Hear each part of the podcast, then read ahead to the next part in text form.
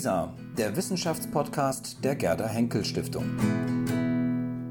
Mit einem Beitrag aus der Berlin-Brandenburgischen Akademie der Wissenschaften.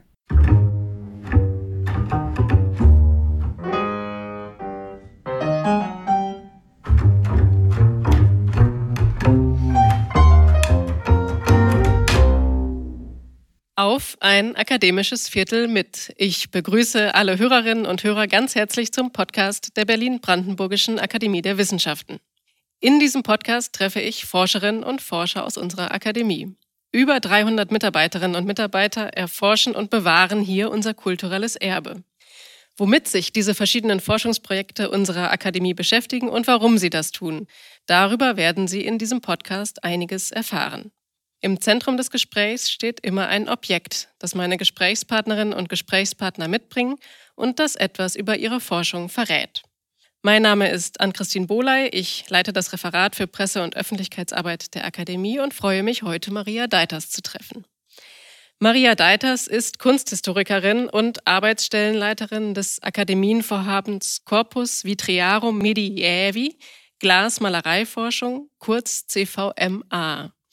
Was dieses Korpus genau ist und warum es sich lohnt, genauer auf die Fenster zu schauen, wenn man Kirchen betritt, darüber spreche ich jetzt mit Maria Deiters. Herzlich willkommen in unserem Podcast. Ja, guten Tag. Ich freue mich, bei dieser spannenden Reihe mitwirken zu können. Sie sind, ich habe es erwähnt, Arbeitsstellenleiterin des Akademienvorhabens CVMA. Könnten Sie in wenigen Sätzen erläutern, was Sie in diesem Projekt genau erforschen?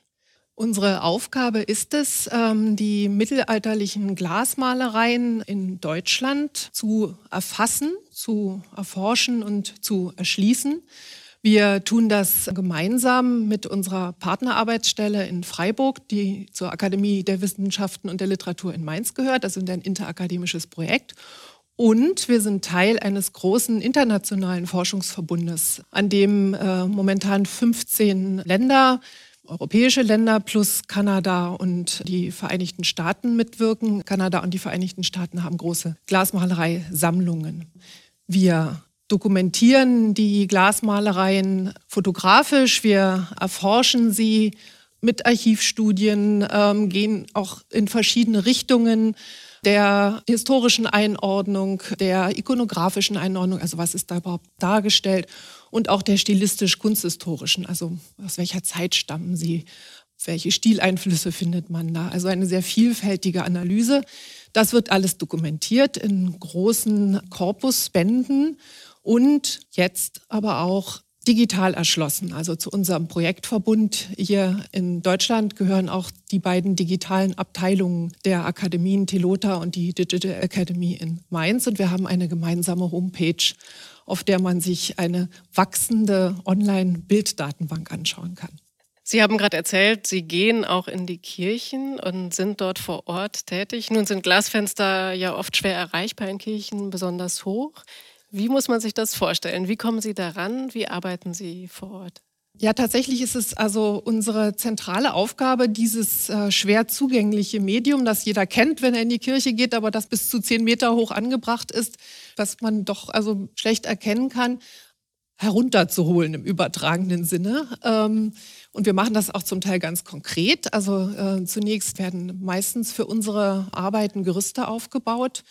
Idealerweise bauen wir die Glasmalereien auch aus mit Restauratorinnen und Restauratoren gemeinsam, oft auch im Zusammenhang mit großen Restaurierungsprojekten, ähm, weil es ganz wichtig ist, sie auch von beiden Seiten oder von verschiedenen Seiten anzugucken und auch ganz genau anzuschauen, um sie analysieren zu können.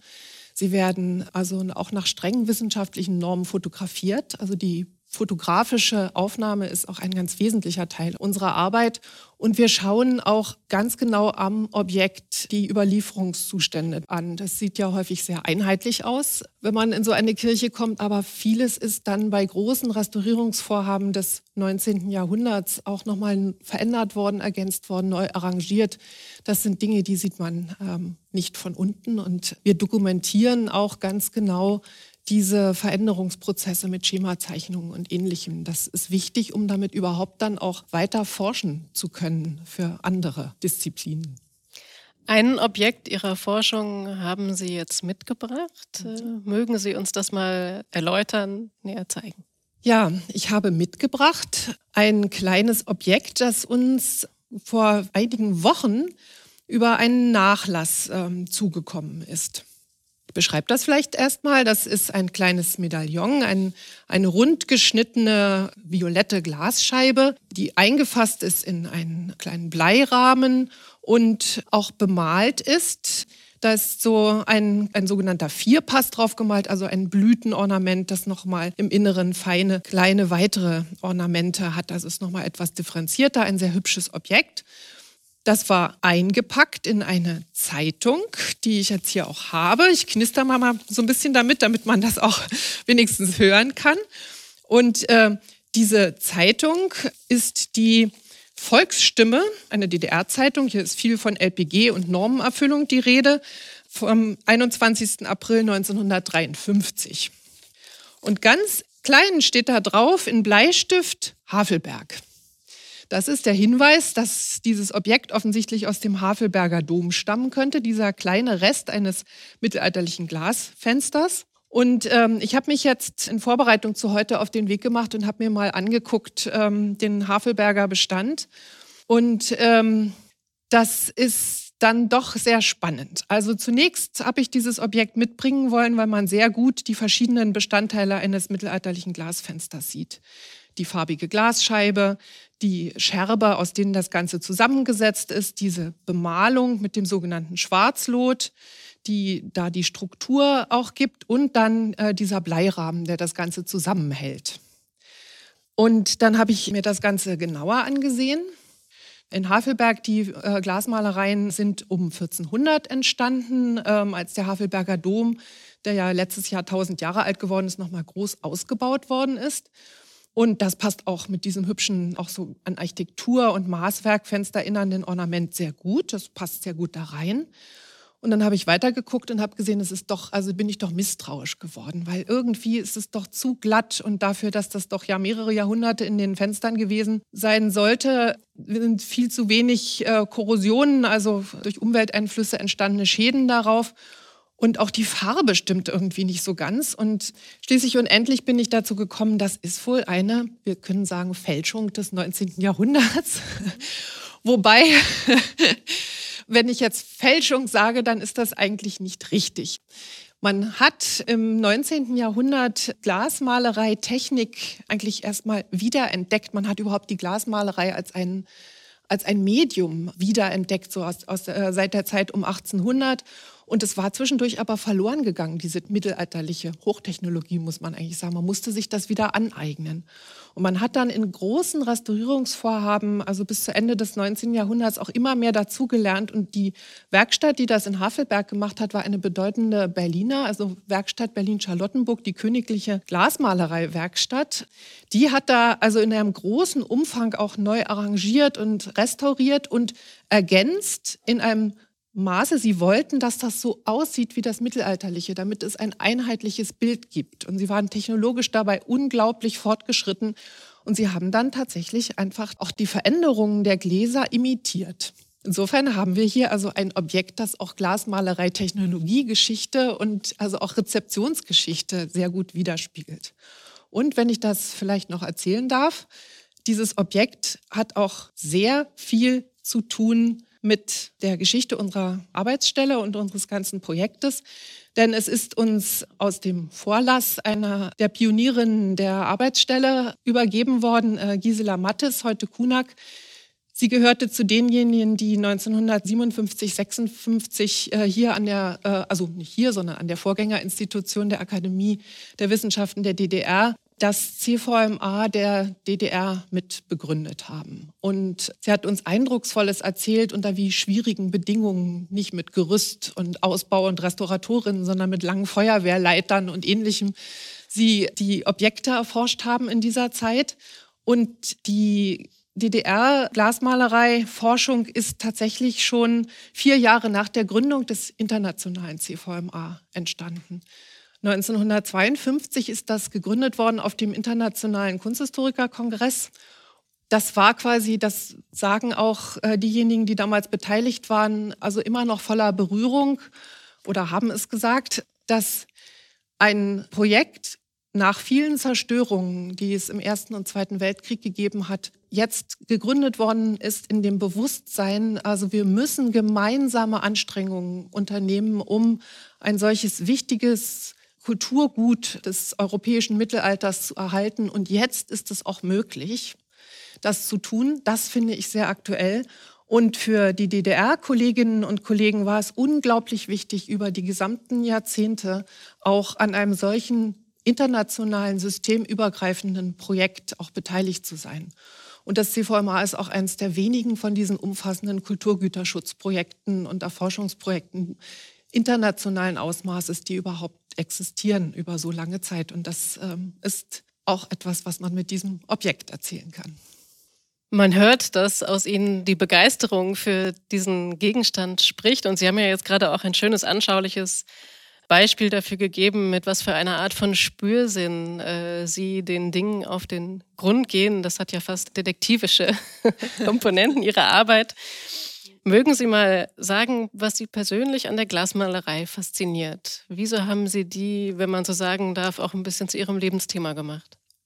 Ich bin tatsächlich jetzt seit äh, ungefähr sechs Jahren dezidiert in der Glasmalereiforschung tätig. Ich habe vorher Kunstgeschichte studiert, mich schon sehr auch für die mittelalterliche Kunstgeschichte begeistert und bin dann aber zunächst in die praktische Denkmalpflege gegangen, auch hier im Land Brandenburg. Ähm, wieder ausgestiegen, um mehr forschen zu können, aber ich habe eigentlich mein ganzes äh, bisheriges äh, Forscherinnenleben, also ganz wesentlich auch diesem Thema der Erhaltung und Erschließung von Objekten, die hier sich quasi in unserem unmittelbaren Umfeld überliefert haben, gewidmet. Und das ist etwas, also ich habe immer sowohl also geforscht als auch vermittelt und mich mit konservatorischen Fragen auseinandergesetzt. Und das ist etwas, was unser Projekt sehr prägt. Und das ist schon von allein von der Arbeit her eine große Begeisterungsquelle für mich eine große Leidenschaft und Glasmalerei ist ein unglaublich breites Thema, weil wenn man sich vorstellt, es war eigentlich eines der auch Schlüsselmedien ähm, des Mittelalters. Es ist nur noch wenig erhalten, weil natürlich ein sehr fragiles Material direkt den Witterungseinflüssen ausgesetzt. Aber jede wichtige Kirche hatte Glasmalereien und auch in einem, äh, in größeren Umfang auch Schlösser natürlich und äh, auch Rathäuser und ähnliches.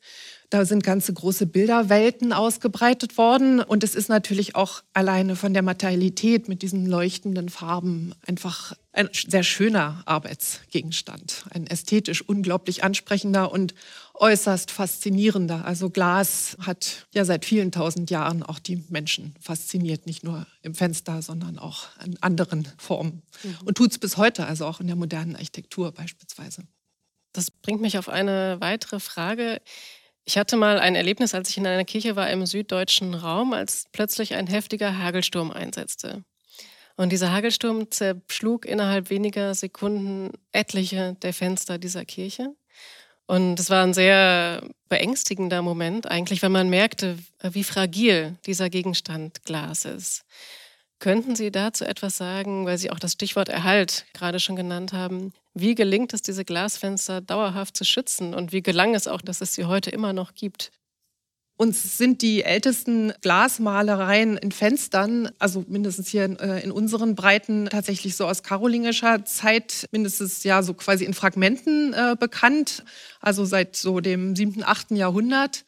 Aber die ältesten, die wir tatsächlich noch in situ haben, zum Beispiel im Augsburger Dom, die sind dann so um 1100 entstanden und es ist bemerkenswert, dass die überliefert geblieben sind.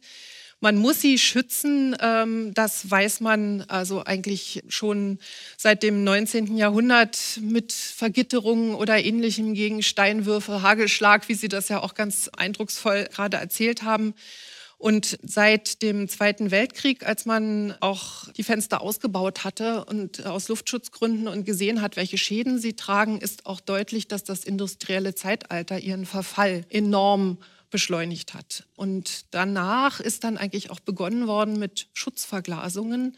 Die Glasmalereien zu schützen, auch gegen also sauren Regen, äh, Umwelteinflüsse, aber auch gegen das Problem so Kirchenheizung oder ähnlichem. Also das ist eine ganz wesentliche Aufgabe heute noch, dass man mit geeigneten Schutzverglasungen äh, versucht, die Glasmalereien zu schützen und natürlich auch sie restauratorisch zu behandeln. Ich selbst bin gerade beteiligt an einem großen Restaurierungsprojekt, also als kunsthistorische Begleitung äh, am Naumburger Dom. Im West- und Ostchor gibt es da große Glasmalereien. Da, geht es, da ist das Thema sehr, dass man sich auch auseinandersetzt mit den früheren Restaurierungen und dem, was sie dort hinterlassen haben auf den Scheiben und was da auch zum Teil jetzt weiter zerstört, damals in gutem Wissen und Gewissen äh, aufgebracht worden ist und jetzt aber eher auch schädigt. Ähm, also das sind auch Themen, mit denen wir uns auseinandersetzen. Unser Projekt ist damals gegründet worden, auch in dem Bewusstsein, dass man diese fragile Gattung unbedingt auch dokumentieren muss, ähm, weil sie so bedroht ist. Wir unternehmen allerdings viel, nicht unbedingt persönlich, aber sind daran beteiligt ähm, mit unserer Forschung, um sie auch zu erhalten, dass das auch weitere tausend Jahre noch überleben kann, was da im Augsburger Dom heute zu sehen ist oder 800 Jahre im Naumburger Dom. Liebe Frau Deiters, ich danke Ihnen ganz herzlich. Wir wünschen dieser bedrohten Gattung natürlich noch ein sehr langes Leben. Ich danke Ihnen für den Einblick in Ihr wirklich sehr spannendes Forschungsprojekt und wünsche Ihnen dafür weiterhin viel Erfolg. Vielen Dank. Das war auf ein akademisches Viertel mit, der Podcast der Berlin-Brandenburgischen Akademie der Wissenschaften. Ich danke Ihnen fürs Zuhören und freue mich, wenn Sie auch beim nächsten Mal wieder mit dabei sind. Bis dahin, bleiben Sie gesund.